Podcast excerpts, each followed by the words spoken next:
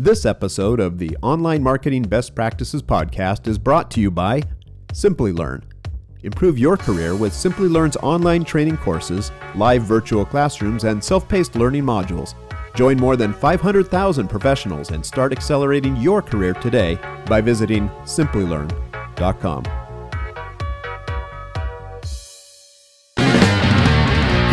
Never write an ad or promotion that your landing page can't cash. You can see what the top 10 pages are on your website, but should they have been the top 10 pages on your website? Google's solution to this problem of negative SEO and bad links coming into a site was the disavow tool.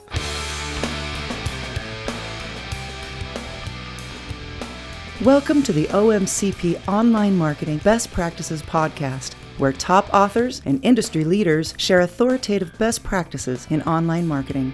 All right, welcome back to the OMCP studio, and with us today is Marty Weintraub, entrepreneur, author, speaker, and wilderness guide. We'll get more about that later. Marty is the founder of AimClear, author of Killer Facebook Ads and the Complete Social Media Community Manager's Guide. He is, in many ways, the world's leading expert on Facebook and digital advertising. I'm your host, Michael Stebbins, and today we'll be discussing best practices for digital advertising. Marty, welcome to the OMCP Best Practices podcast. How are you? Um, um, better than a barrel full of monkeys in a rainstorm. Which I understand you've had up there in the Minnesota area. Listen, I'm really excited to jump into these best practices. Before we get started, I think there are a few people out there who haven't read your books, read your articles, or heard you speak. Tell our audience who are you and what is it that you've been doing lately? lately, my name is Marty. I live in Minnesota. I founded a company called AimClear. It's integrated marketing agency. Um, for perspective and not to be boastful, AimClear won Best Large Integrated Agency at the U.S. Search Awards. Congratulations! Thanks. Hey, uh, that even though it's a best, it's not my fave. My fave is winning Best Use of PR in a search campaign for our own PR against big brands and big agencies. The tactics therefrom we'll be discussing today. All right, Marty, I got to ask. I know there are several things about you that are just fascinating. I know that you are a wilderness guide. I know that you um, have musical skills, and lately you've been into photography. I'm just going to pick one of those. You have a piano on the main floor of your agency. Tell me about that. Well, I'm a musician by trade. Um, I went to Berklee College of Music in the 70s and then went on the road with a band, and that's what took me to Minnesota. Landed in Minneapolis in the Purple Rain generation in the early 80s and played in bands for years and years and um, did jingles. And the, my favorite story about that piano, aside from all the amazing musicians, amazing, like well known musicians who have played it, whose karma remain in the keys in all likelihood. Um, um, that piano has been part of making records that have sold millions of millions of CDs. Um, it's just my old friend. I've had that piano with me for many years. Generous of you to share it with uh, people at AimClear and your clients. So, beyond music, Marty, I know that you have helped countless businesses set up strategy for digital advertising. I'm just going to name a few just for the credibility for our audience. I know you helped Uber, eBay, Airbnb, Dell, LinkedIn, Amazon, Quest, Intel, Travelocity, Macy's, GoDaddy, 3M, and a ton of others. Earlier this week, you and I picked out five, only five of your best practices for digital advertising that are, of course, uh, core to the OMCP competency standards. So for our audience, I'm just going to read them off and then I'll ask you about the first one. I love how you worded these too. Number one, embrace psychographic data. Number two, understand advanced psychographic targeting. Number three, nail influencer amplification. Number four, filter retargeting. Two hops, baby. Number five, test integrated search and social mashups. These are part of the standard, just with Marty's words around them. Marty, I was reading your blog at AimClear, and we've read how psychographic data goes beyond what's used in Facebook advertising and can be applied to social content, even business plans. What are some of the steps to start embracing psychographic data? That's an awesome question. First, let's take notes, students, that the bullet points that describe what we're going to discuss today all begin with action words. So make sure when you're pitching your own content to people and someone asks what the benefits are, start with an action word. Um, so the first thing to think about psychographics is that the, the advances that have been made in the last few years in the early days of psychographic targeting, aka social targeting, with Facebook being the first real channel to emerge that gave us that ability, it was pretty basic. You could target somebody who was interested in something or showed an affinity for something. Uh, the way Facebook knew that was some known attributes and some black box. Um, it's a lot more than who likes a page. It has to do with a much more set of comprehensive um, behavior and data. Um, but basically, if you if you said they like basket weaving and botany, that reduced that that increased the audience. If you said basket weaving or botany, or botany, the big letter being OR, or the OR operator, that made the audience bigger, bigger. If they're interested in scuba diving and filet scuba diving scuba, scuba diving or filet mignon, then the audience just got bigger because now it's all the people that like scuba diving and all the people that like filet mignon. So the greatest advance in the history of psychographic targeting is the AND operator. One more letter, A-N-D, AND, the word that changed all our lives. And we wished for it for years because you could do layers. You could say basket weaving and botany basket weaving and botany, and that didn't increase the audience anymore. It decreased it. So that so that's the greatest development, and that gives us access to some really amazing targeting uh, layers, if you will. Like take this one: 7,200 people in the United States. Um, their behaviors are that they take real estate investments. They're interested or somehow execute. We know they're going to make various types of real estate investments and there's that big word and they have to have an income that's over $250,000 or have a net worth that's over a million. And another layer they, they have to be interested in florida or the gold coast or boca raton or miami or etc and they have to be interested or somehow show affinity for personal pension schemes or self-invested personal pension which are things that you do before you retire in america and then they're between ages and 40, 40 and 61. And I'll pro- provide you with this graphic, Michael. Um, so they're in the United States, they're 40 to 61. They're going to do real estate investments. They make over 250K a year or have a high net worth. And they're interested in Florida and Boca and stuff. And they're showing all kinds of affinity for retirement things. So if I'm going to sell somebody land in Florida that's a retirement mechanism, I mean, that's a serious target right there. So the ability to layer with the and operator in between buckets, even though I'm discussing Facebook and Facebook partner data right now, this will um, apply to future iterations. You could basically divide every psychographic display targeting channel by saying, how can you layer them? Facebook is also unique because it has an exclude. Well, there's other platforms that have exclusions too now. Facebook has the exclusion one that all of you have access to today. So you, you can do negative psychographic targeting essentially, which means that, um, well, well, for instance, there's there's 115 million people in English speaking countries that are interested in free things, free things like free baby stuff or free anything. I'm, uh, I, I don't really want to have people who are interested in free things if I'm selling something for money so I can exclude them. And by the way, if you sell freemium software, still exclude the people that actually want it for free because you don't want people who want it for free. You want to give free stuff to somebody for a, for a little bit of a trial period who's going to buy it. So you could put negative keywords, negative social psychographic segments. I called it keywords. That's something important to keep in mind here for you search marketers. Uh, no matter how sophisticated psychographic targeting gets, we still require words to describe it. So if you're a search marketer, you knowing the words to exclude is very powerful. So one thing you could do is you could go to your negative keyword list in AdWords or or Bing and paste those words comma delimited into Facebook's exclude bucket and see if any of them parse, and some of them will. So, one strong takeaway so far um, is map your negative keywords from um, search pay per click to or display pay per click where you have negatives and see if you could um, get a match in facebook's exclude box it's really powerful the semantic work is done. And when people talk about integrated marketing, well, that's an integration between um, search marketing and psychographic, aka social PPC, aka social psychographic, aka DMP, or etc. Um, it's important to root your personas when you do social targeting. Like, say, I'm selling a restaurant that's pretty good. It's like in San Diego and it's four stars and three dollar signs, and it's not four dollar signs or five, and it's not five stars. It's not a beard award winning restaurant. It's just nice. It's a place that you or I would just like gladly eat and that would be described as uh, as a non-quick serve mid-range restaurant. A non-quick serve mid-range restaurant. There's an there's a partner category in Facebook ads from Datalogix, which is owned by Oracle.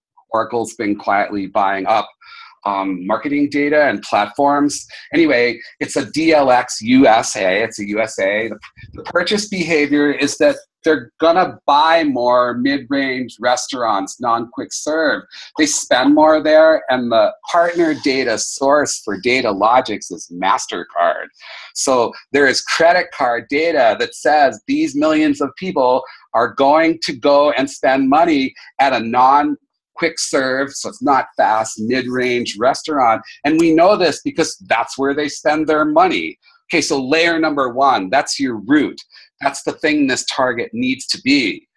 And then you can clarify with active filters like use your words, search marketers, eating at a good restaurant. If somebody has an interest in culinary tourism, that's super interesting because if you're interested in culinary tourism, it means you like to go places and eat food or dining out with or um, etc. You there's and in different types of targeting, look into Facebook where you type it in and it fills it out. Shopping for shopping with understanding learning searching for finding getting attending going to um, etc um, so now our first layer was the persona root and the lesson is to root your personas. Then you clarify the next layer with active filters. And then decide if you need any financial clarification, which is great and easy to do in America. I already have MasterCard data about spending as the root for this, so I kind of don't need to do any, but lots of other products. Um, it's great to know if they, if they have money or not.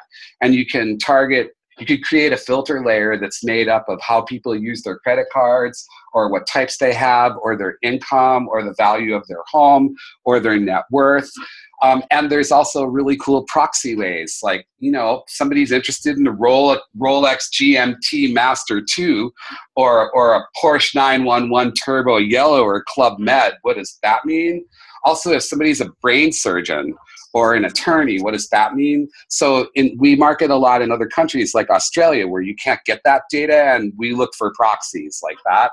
So the first two lessons about first three lessons are number one, root your personas.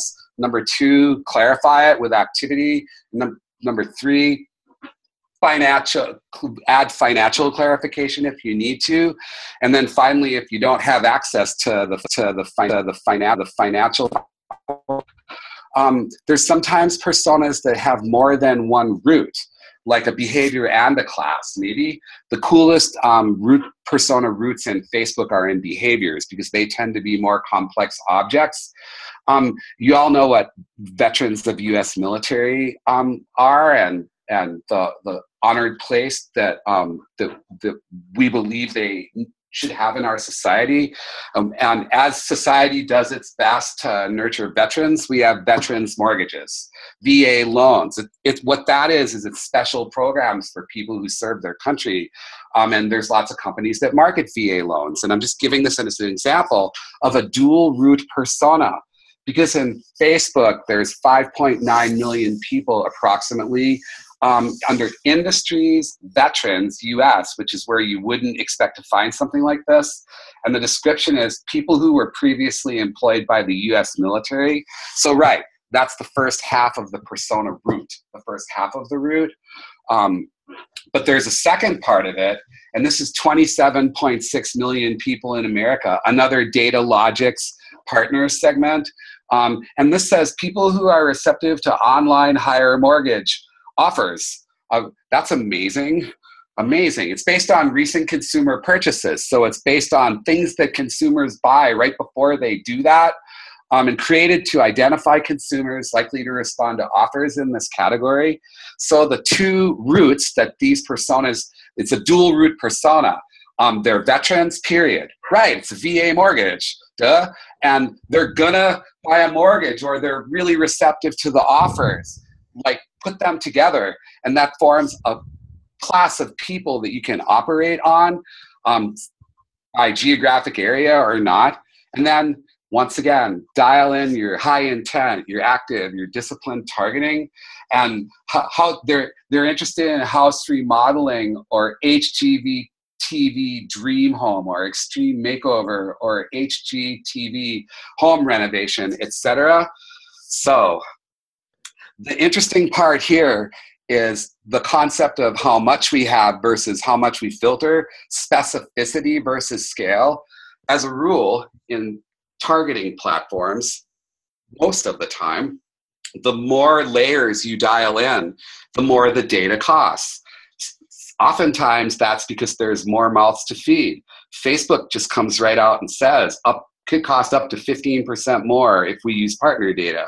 It's a black box for how that works, but generally, the more data you use, the more it costs you for a click or for um, a CPM.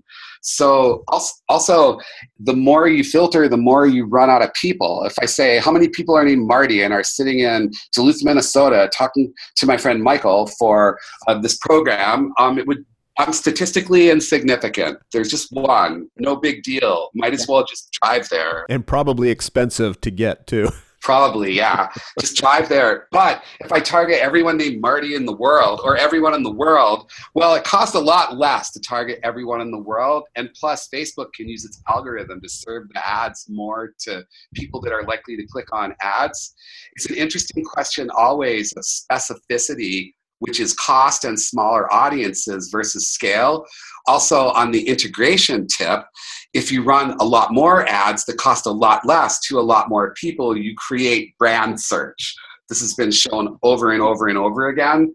So, in every mm, audience, there's a critical place of inflection where if you throw enough resources at it and zoom out enough, you not only sell with a much lower conversion rate, but a much bigger audience. You also create brand search, which any search marketer would say, I wish I had piles of brand search. So there's an integration question when you think about whether you're going to zoom out, um, have it cost less, and speak to more generalized people. As a rule, we like to zoom out a little and try to find that sweet spot. And I know you cover that in your book, Marty. You talk quite a bit about dialing how much brand we're going to go ahead and put out there. And there's a great chapter in Killer Facebook Ads that, that covers that. Uh, you know, also, Marty, in your book, I remember that you targeted, uh, you grouped targeting, well, actually, the targeting universe, if I remember how you said it, into literal, competitive, and inferred. Now, that was when you wrote the book. Is there a more developed way to understand advanced psychographic targeting? Um, it's interesting that you raised killer Facebook ads. Um, when I wrote killer Facebook ads, I knew it was a time capsule because it was the first book about that that was yep. written. Mm-hmm. But there's still good stuff in there. oh yeah, thank you. I wrote it so half of it would never be obsolete because it was the theory of how to do it. Like when I mm-hmm. was in college, they used me how to, they taught me how to use synthesizers that like keyboards that nobody ever even knows what they are now what was important was they taught me how to learn, not what like so the beauty the beauty of a liberal arts degree, by the way. yes, yes, yes, yeah, yes. Um, so with with killer Facebook ads, chapter seven about creative is immortal. Um, the optimization one, though, though how to run it in Facebook is different. The theories are right, and the targeting stuff is remains foundational. So, so to answer your question, um, we don't have to infer as much as we did before because there's explicit object style. Um, we I just did a, a site clinic in, in Adelaide, Australia, with a dozen marketers where we took on their targeting channels. And Australia is a challenge because nobody lives there and there's no data. There's 21 million people in the whole country, which is like any large city in the world, and they're really spread out, which makes it really, really kind of um, messy to deal with. And there's no way to target people on like how much money they make. So you have to go buckets of extreme luxury brands and infer or create a proxy for it. Um, don't need to do that as much as we did before, but the sensibilities and being able to do it matters.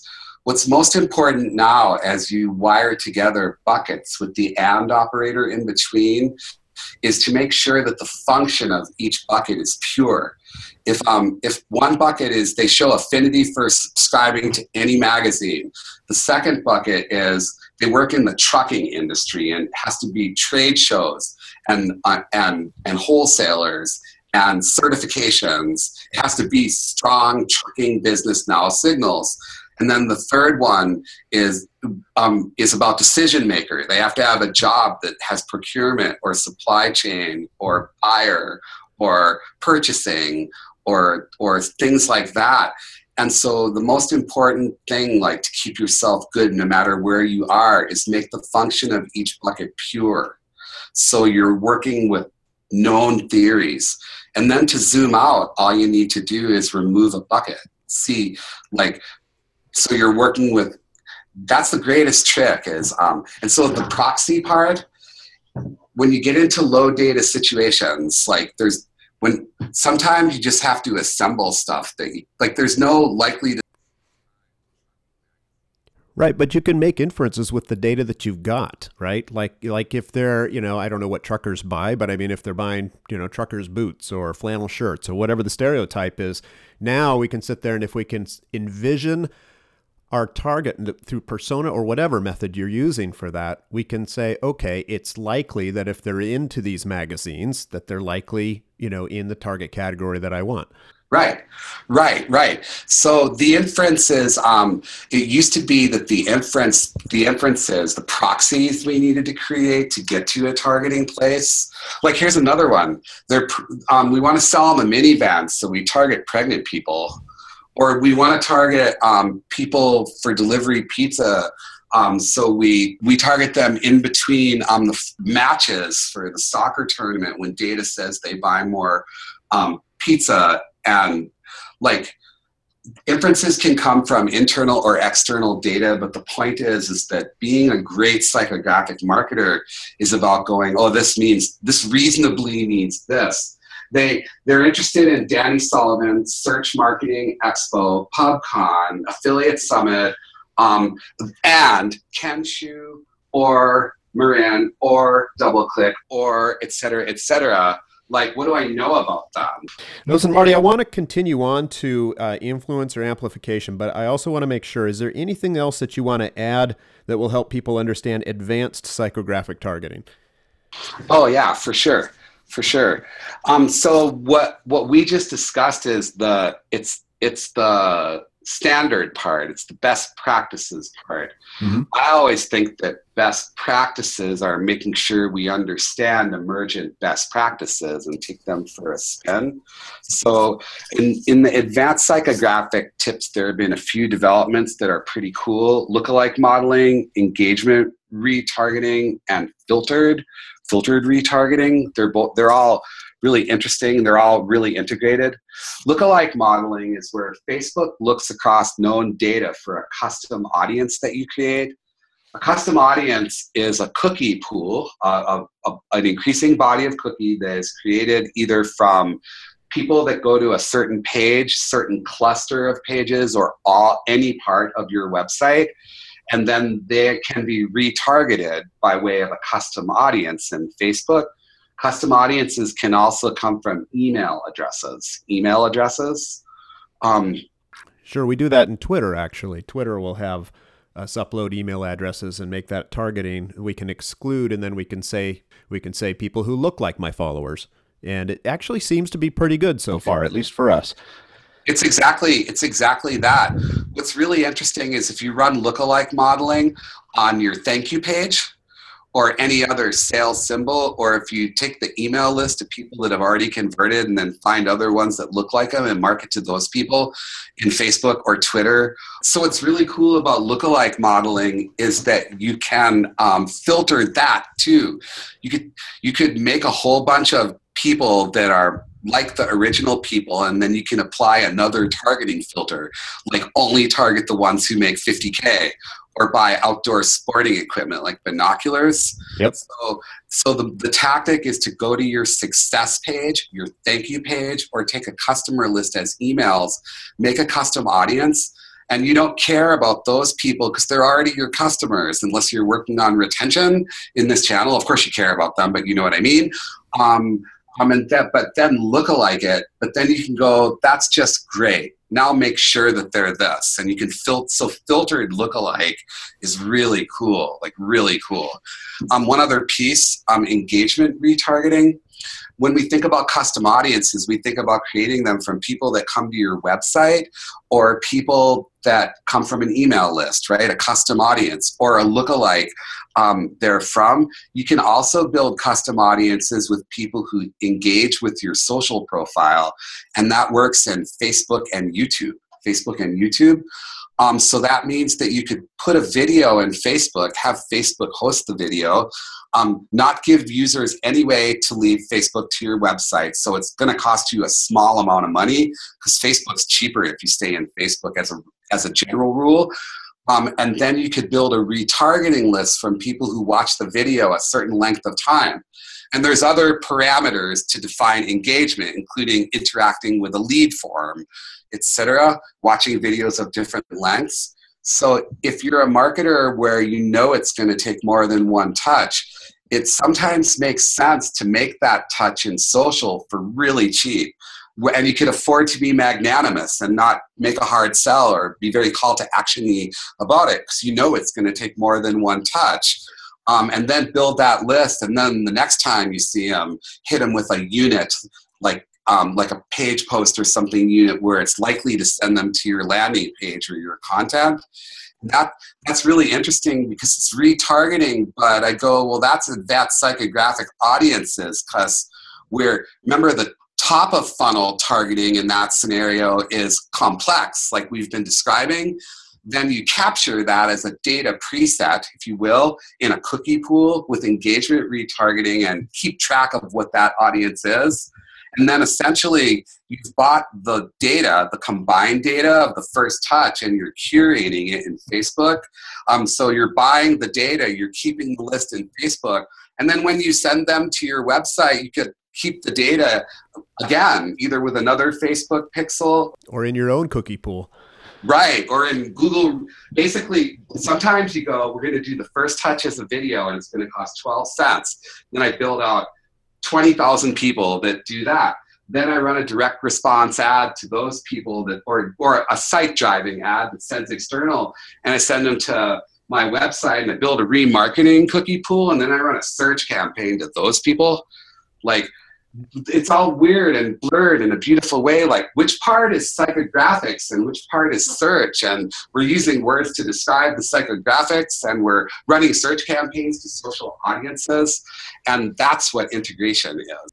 Yeah and it's a beautiful thing.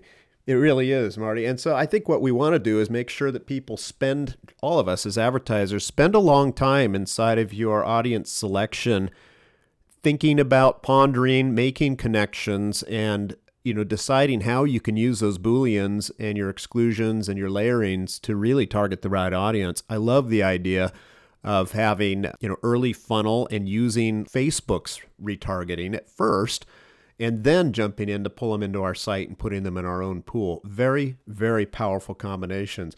Anything we want to cover on advanced psychographic targeting before we move on to influencer amplification?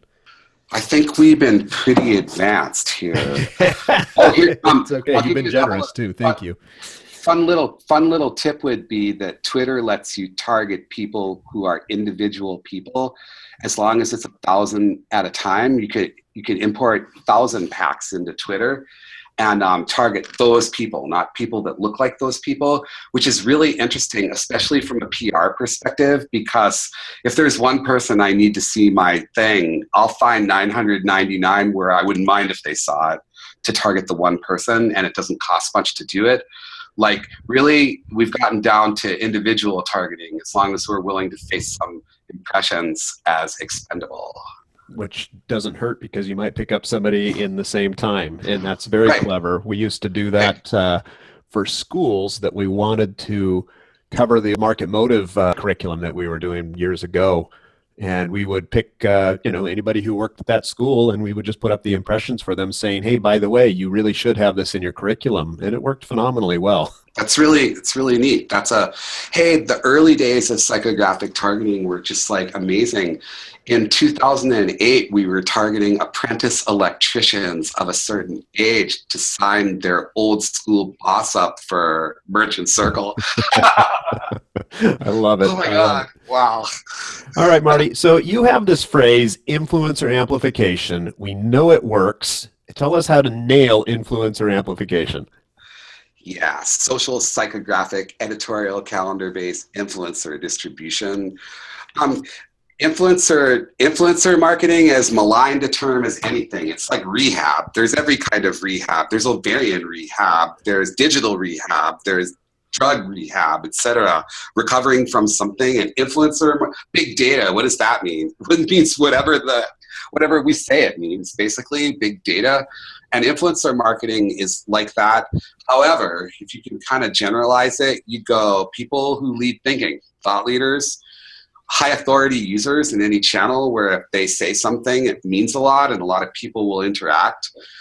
And vertical media roles, like they're a morning show host who are interested in um, um, um, Marin, whatever, or or sports or or or assignment editors or um, it's really interesting there's about 300 roles. I'll get into into that with you in a little bit. But also it's important to expand your mind as to what uh, influencer means how about the the union labor boss. If you're selling a billion dollar water treatment plant to a whole community, you're targeting labor. Who wants the jobs, you're targeting professors who might have a who might have an interest, targeting treat people who are green and sustainable, who definitely care about installing a water treatment plant. Um, the mayor's office, the city planner, like community leaders. And you can affect all those things.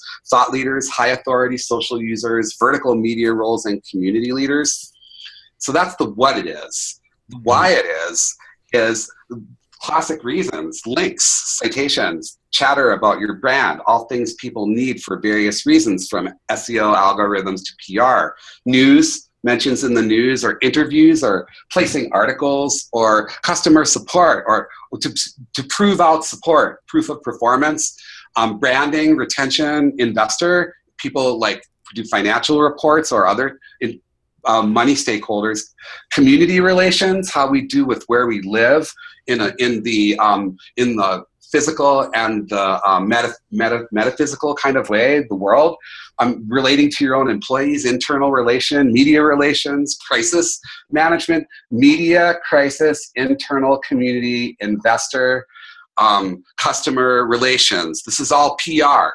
Um, basically, Google's algorithm, with its continued um, respect for links, respects PR.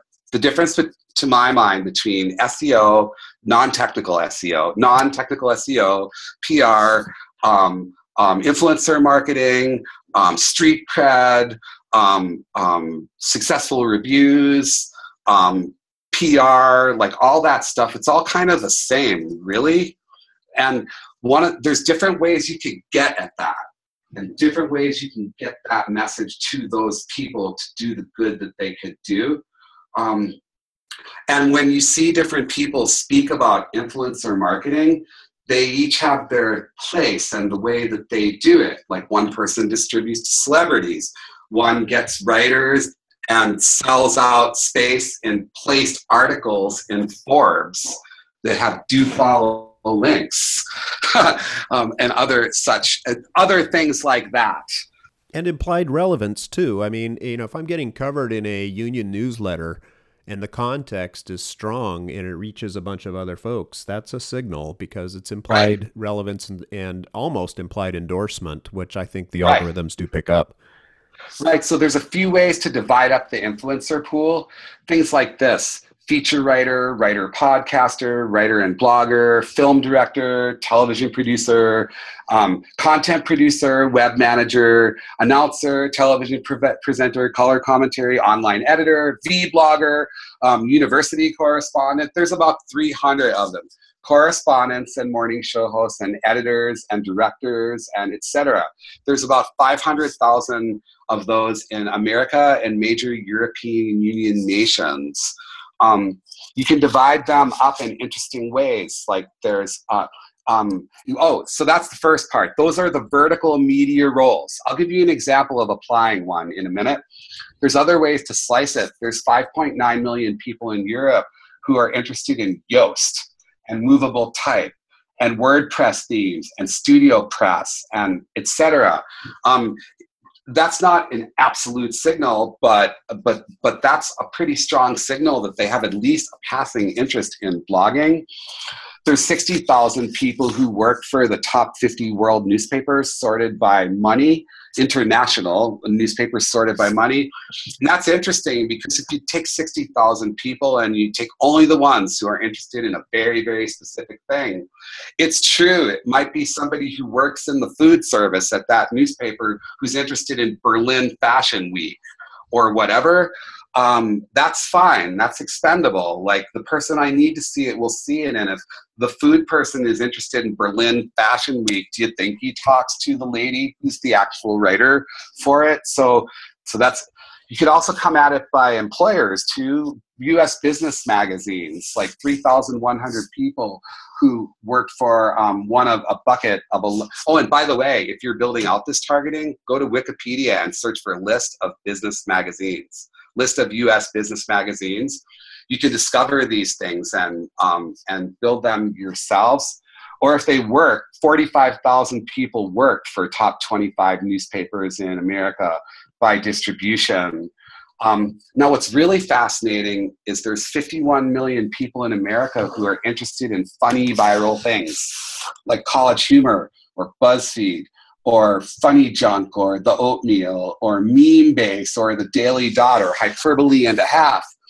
And some of these influencer segments are so big that you can target only the ones who also, the and operator, like to hang out in extremely viral places, which has been shown to increase rebroadcast of your stuff if you take the 500,000 bucket in America and mash it up with the funny bucket for America, you get 160,000 people. And that's plenty to keep operating on. Super duper duper interesting. Here's an example of how you use it. Say you've been retained by um, a political lobbying company that's working against or for a bathroom bill like and you want to influence people who write about lgbt issues mm-hmm. in america and major eu nations um, this bucket this is america and major eu nations that speak english so you take the 500000 influencer bucket of all those job titles and the funny bucket so they have to be an influencer and they have to be in the funny bucket mm-hmm. and they're interested in everything specifically lgbt like LGBT rights in the United States or rainbow flag LGBT movement, etc. And that's 28,000 people. 28,000 people. And so if you put provocative content and distribute it to those 28,000 people, and then you cookie them and retarget them with your next piece of informed hyperbole or effective communication, then you end up getting links like all over the place. Um, can I um, can I give you a few examples of what that might look like? Oh, please. Okay, so say you're you you've got a snarky travel rudeness infographic, like maybe for one of the aggregators, like Travelocity or Expedia. You know, I don't like when big people sit next to me and sweat on me. I don't like when small people sit next to me and walk over me. I don't like anything basically. And you're just at a bar chart and it's everything. Top annoyances. Commiserate. So, yeah. Yes. So you take people who are in the 500,000 job title bucket and they're frequent international travelers or upscale travelers or business travelers. They're they're deep travelers, maybe maybe determined by how much money they spend on it. Mm-hmm. And they're funny people, Cracked.com or eBaum's World, and they make more than $75,000. So so there here's your snarky business traveler upscale critic pros. Like these are these are like i'm not a travel writer but don't mess with me. Like i can influence in that space. Like and these are these are these are people they're critics for god's sake. They're articulate cynics. Yeah yeah they are. Here's another one. Here's another one. So aimclear did a whole series of promoted posts in search engine land and marketing land last year um, and they were all about targeting influencers or or very specific uh, uh, targeting, like political Twitter targeting.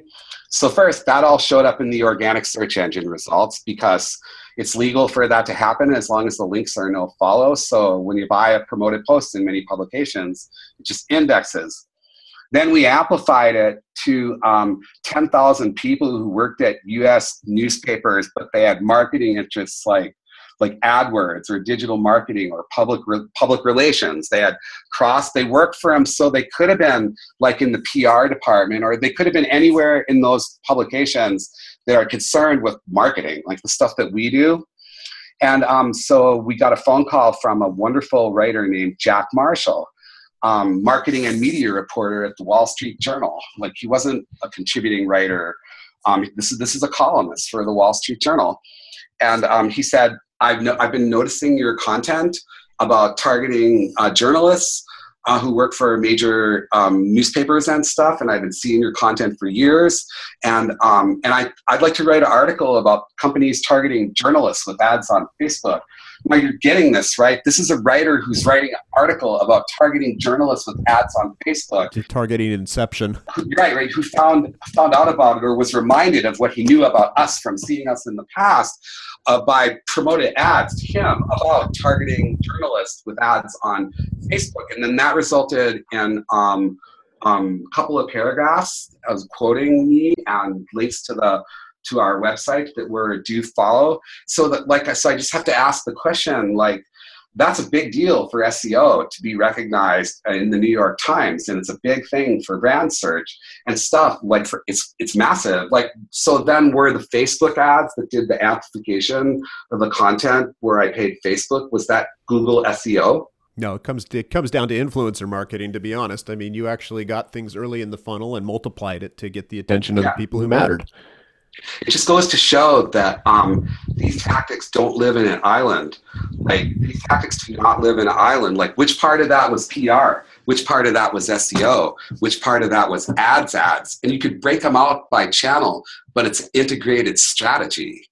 You know, if, if if we had been on it, we could have been calling writers as well, or we could have been calling in personal relationships. But when you're always getting inbound PR like this, there's not any time like we've been cited in in so many different publications with people that came to understanding of our company from magnanimous no sal just giving like your hand is extended. We're not going to try our product. We're just saying how we feel. In the immortal words of the Monkees television show from the 60s hey, hey, we're the Monkees and we got something to say. Marty, I want to jump up to uh, retargeting and what that means. Any last wrap ups on uh, amplification before we do that? Um, I'd say no. No, I think that that's pretty well pretty well covered. Pretty generous, and we'll have all that in the show notes as well. so, uh, okay, retargeting, obviously, tons of value. I got to ask, what do you mean by two hops, baby? All right. So most most of the time when we go into really large systems, we look at how they're segmenting their retargeting, and um, and it's not it's not functional. Like it, they're there's they're leaving money on the table. You know how retargeting works. Um, oh, and we're going to take that around to the concept of team curated cookie pools. Team curated cookie pools. So you know normal retargeting I like I'm searching for a flight from Minneapolis to Heathrow from and then I get pretty far into it. I decide not to buy it, and I go into Facebook and I see British Airways, great fares available. Well, first, that's a really great example of dumbass retargeting because why doesn't it say, Marty, um, we have the best damn Heathrow flights from Minneapolis on earth, and we'll give you a cross grade uh, to your Delta loyalty since you're a diamond. I mean, it couldn't know that, but it could know quite a bit about me. That like that's a big difference, and it's a big conversion difference too. Unlike Airbnb, where I'm searching for Hayward, Wisconsin, and I go to read the newspaper, the Star Tribune, and it says Hayward, Marty, you belong in Hayward. Look now for forty nine dollars a night. Like, I mean, one of them is segmented retargeting, and one of them is dumbass generalized retargeting. Mm-hmm you first know segmented retargeting because if you search for a car battery on like the Sears website or something, everywhere you go for like the next four days, it's going to have four boxes of Sears batteries chasing you around to hunt you down and eat you conversion. so um, funnel retargeting, that's where they go all the way into the car and get to stage three of four and bail. So you could serve them an offer that says, give them a reason, sweeten the offer, whatever it is, find the next thing to say to them, that kind of retargeting. Right. We, we look at, we think new best practices. Well, we know, I know this because I judge the European and UK search awards every year for um, for having won a number in America, and almost all winning case studies have some element of this in, in matching data. Basically, everything that you drive in from every channel has to be tagged up. And you need, wherever you're building cookie pools, you need to segment it. That could be your like top keywords. It could be your, um, it could, there's a whole bunch of different things it could be. So we literally have a thing in our contracts that say we're going to support the client as they build out their assets to maintain and curate segmented cookie pools at the audience and or the creative treatment level as we agree. Um, if it's just one channel if you're just using adwords and you want to separate retargeting by keywords you don't you could do it at the targeting level but if you get cross platform, there's no apples to oranges between Facebook targeting and Google targeting or LinkedIn targeting and YouTube targeting. So sometimes it makes sense to, tar- to segment cookie pools at the creative level. We're targeting the accountants who work at home. That's who we're targeting. Um, however, so just understand that it's not a straight up metaphor of we keep track of all the targeting. And we build out lists of audiences in Google remarketing, Facebook ads as custom audiences, and um, LinkedIn now has a native retargeting audience, and some D- DMPs um, will do that for you. Wherever you're wherever you keep track of your audiences, all the world's a list. I, mean, I would like to just sell something now. We want to sell something now. Direct response an influencer that made that happen, a social pay per click top of funnel, search engine optimization. I, want a cost per click or a cost or, or a cost per acquisition or a cost per install or a cost per download conversion. And I want it now on one touch. Thank you. But if I can't sell something now, I should sell something later. And that's what this is retargeting, filtered retargeting, retargeting between search and social, where you plan on it being two hops, two hop thinking and if I guess I can't sell something now and I can't sell something later, I better make some content. the joke is that content marketing is for people that can't sell in two touches economically. Or maybe my product and offer isn't what it should be. All right, Marty, how That's do right. teams how do teams curate this? Well, if you work for the social department and you're amplifying your content, then you're turning Facebook custom audiences over to your direct response Facebook marketers and you're pinging the Google people to say, hey, I'm sending these tags in, build a remarketing list of all my maxillofacial oral surgeons, mm-hmm. right, to sell them dental adhesive or whatever.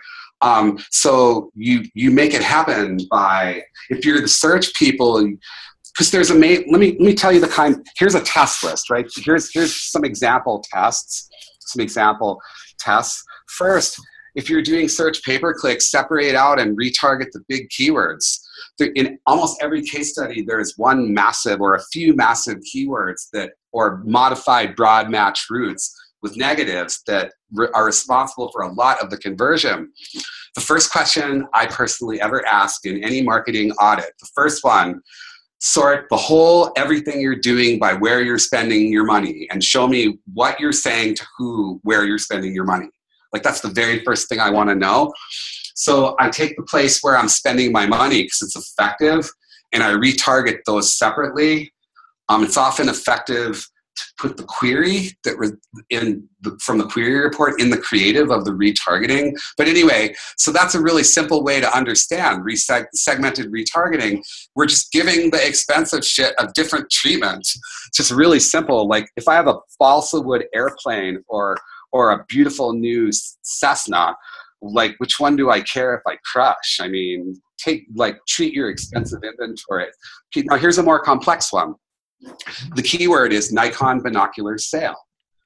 And I'm going to retarget that keyword or that keyword cluster or that ad group into social. Um, I'm not going to retarget everyone though. I'm going to filter it by adding Facebook ads filters. Um, I'm going to only retarget the ones who are interested in 300 geeky species of birds or Audubon Society or birding, and I'm going to serve them creative that puts the bird huge in my binoculars, and then say Nikon binoculars sale for birders or whatever it is we say. That's that's I'm separating and retargeting my big keywords into social filtered with vertical creative. Uh, creative is the last mile of all psychographic targeting and filtered re- retargeting. Here's another cool example. I drive them in for the keyword Nikon binoculars, but I build an RF and I build an RSLA list in AdWords for that big keyword, and I retarget it to keyword searches for, for informational searches that are uncompetitive, like Grand Canyon hiking trail.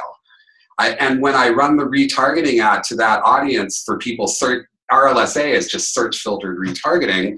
Um, what I get is the big query is still attached to it. It's only the audience who search for a sale, the one that costs what, $8? I don't know how much it costs. But the retargeting keyword costs like 30 cents because nobody buys it or cares, but it's a unit. And then I could go to the ad, say an expanded text ad, and I can say something about the Grand Canyon and make it feel right.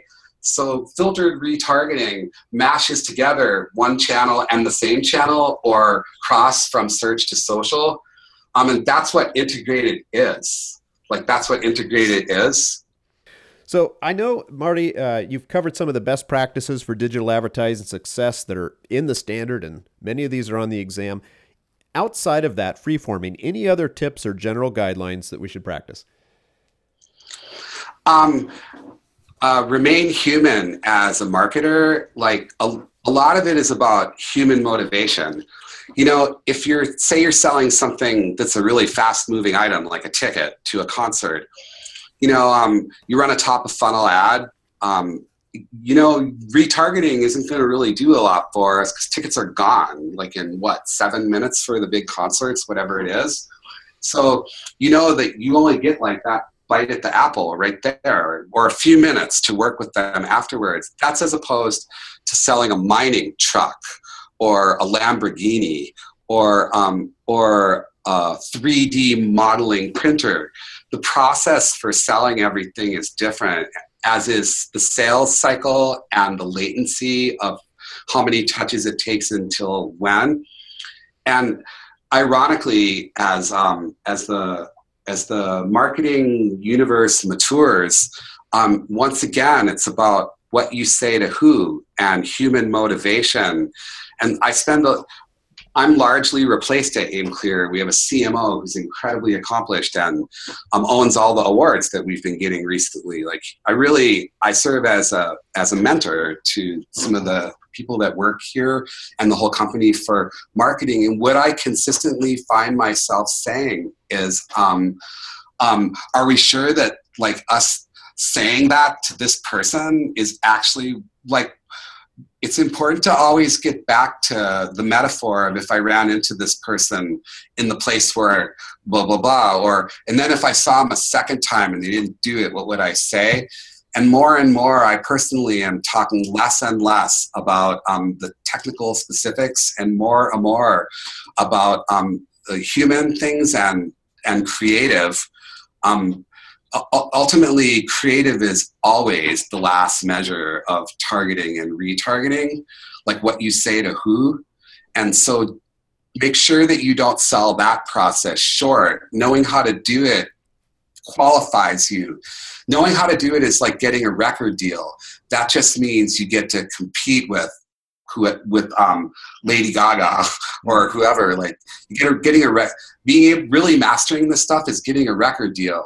Then you have to go there and be the best in the world at what you say to the other person to get them to take your action. Yeah, you've got the camera. Now, what are you going to say to it? Right. All right. Well, listen, that is all the time we have today. A big thank you to Marty Weintraub. Check out Marty's book, Killer Facebook Ads, on Amazon. Follow him on Twitter at Marty Weintraub. Catch his blog posts at aimclearblog.com. And of course, reach out to Marty's team at his award winning agency, AimClear, to see if you can boost your advertising results with their team. Marty, any other places people can uh, track your uh, speaking or what you're up to? Yeah, you can email me, marty at aimclear.com. I won't market to you. Also, we have a super secret psychographics social targeting week, weekly tip sheet that you'd be astonished who, um, who like, it's amazing. We, we don't use it to market. We just send out a thing. I guess it is marketing because about 30% of our clients ultimately somehow touch that list. But um, it, it, let's put it this way the team here is really smart and it's where i go to see the most important stuff that happen and it's bite size so you could email me marty at aimclear.com for the super secret psychographic social distribution weekly tip sheet have um, five different european appearances and workshops and speaking and then more all across america. We're doing a full day workshop on psychographics at pubcon this year. Um, um, just reach out. Reach out if you but given my email address to over 45,000 people in the last three and a half years, and it's really been beautiful. Yeah. Well, I appreciate the generosity. Uh, th- and again, thank you very much, Marty. Now, I'm your host, Michael Stebbins, and you've been listening to the OMCP Online Marketing Best Practices Podcast. OMCP maintains the certification standards for online marketing industry in cooperation with industry leaders just like Marty. Join us inside of OMCP to maintain your certification, get special offers, and join other certified professionals or universities and training programs that value the OMCP standards. So we'll see you inside of OMCP as a certified professional, where we'll be improving our professional careers and teams together.